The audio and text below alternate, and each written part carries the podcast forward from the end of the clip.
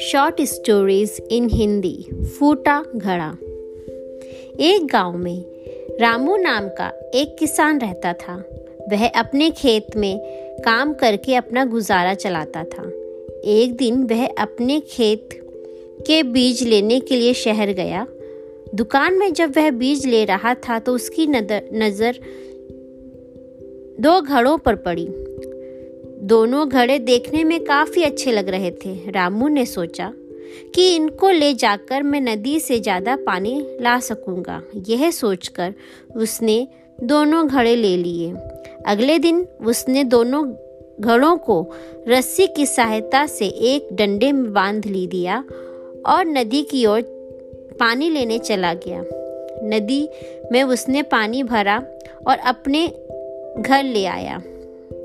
घर आने पर उसने देखा कि एक घड़े में पूरा पानी था, जबकि दूसरे घड़े में पानी आधा था। यह देखकर रामू समझ गया कि एक घड़ा फूटा हुआ है। उसने दोनों घड़ों का पानी एक बड़े बर्तन में डाल दिया। इसके बाद भी वह अगले दिन दोनों घड़ों को लेकर नदी गया और आकर उनका पानी बड़े बर्तन में डाल दिया।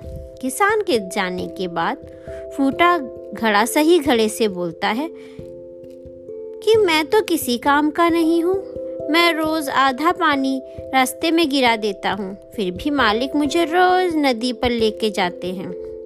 सही घड़े ने भी बोला हाँ हाँ हाँ तुम किसी काम के नहीं हो। और उस पर हंसने लगा। अगले दिन जब रामू नदी पर जाने के लिए घड़े लेने लगा तो फूटा घड़ा रामू से बोला, मालिक, मैं किसी काम का नहीं हूँ, फिर भी आप मुझे लेकर जाते हो?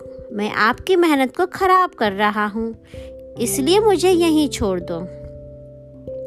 इस पर रामू फूटे घड़े से बोला, तुम अपने आप को बेकार मत समझो। तुम मेरे साथ चलो और रास्ते में आते समय रास्ते के फूलों को देखकर तुम्हारा मन ठीक हो जाएगा। फूटा घड़ा मान गया और रामू दोनों घड़ों को लेकर नदी से पानी लेने चला गया। आते समय फूटे घड़े ने रास्ते के फूलों को देखा तो उसका मन बहुत अच्छा हो गया और उसे बहुत अच्छा लगा। लेकिन जैसे ही घर पहुंचकर उसने अपने अंदर आधा पानी देखा तो वह फिर दुखी हो गया। रामू ने फूटे घड़े को बताया कि तुम बेकार नहीं हो, तुम तो बड़े काम के हो। जब मुझे पता लगा कि तुम फूटे हुए हो तो मैंने पता है क्या किया? मैंने फूलों के बीज लाकर रस्ते में बो दिए।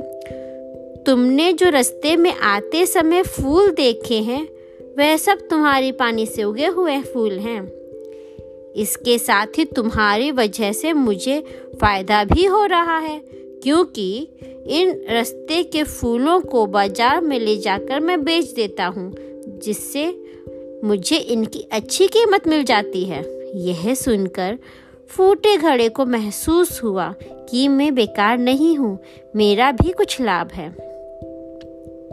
मोरल ऑफ़ द स्टोरी इस कहानी से हमें ये सीख मिलती है कि कोई भी चीज़ बेकार नहीं होती। हमें उसकी अच्छाई को ढूंढकर निखारना चाहिए।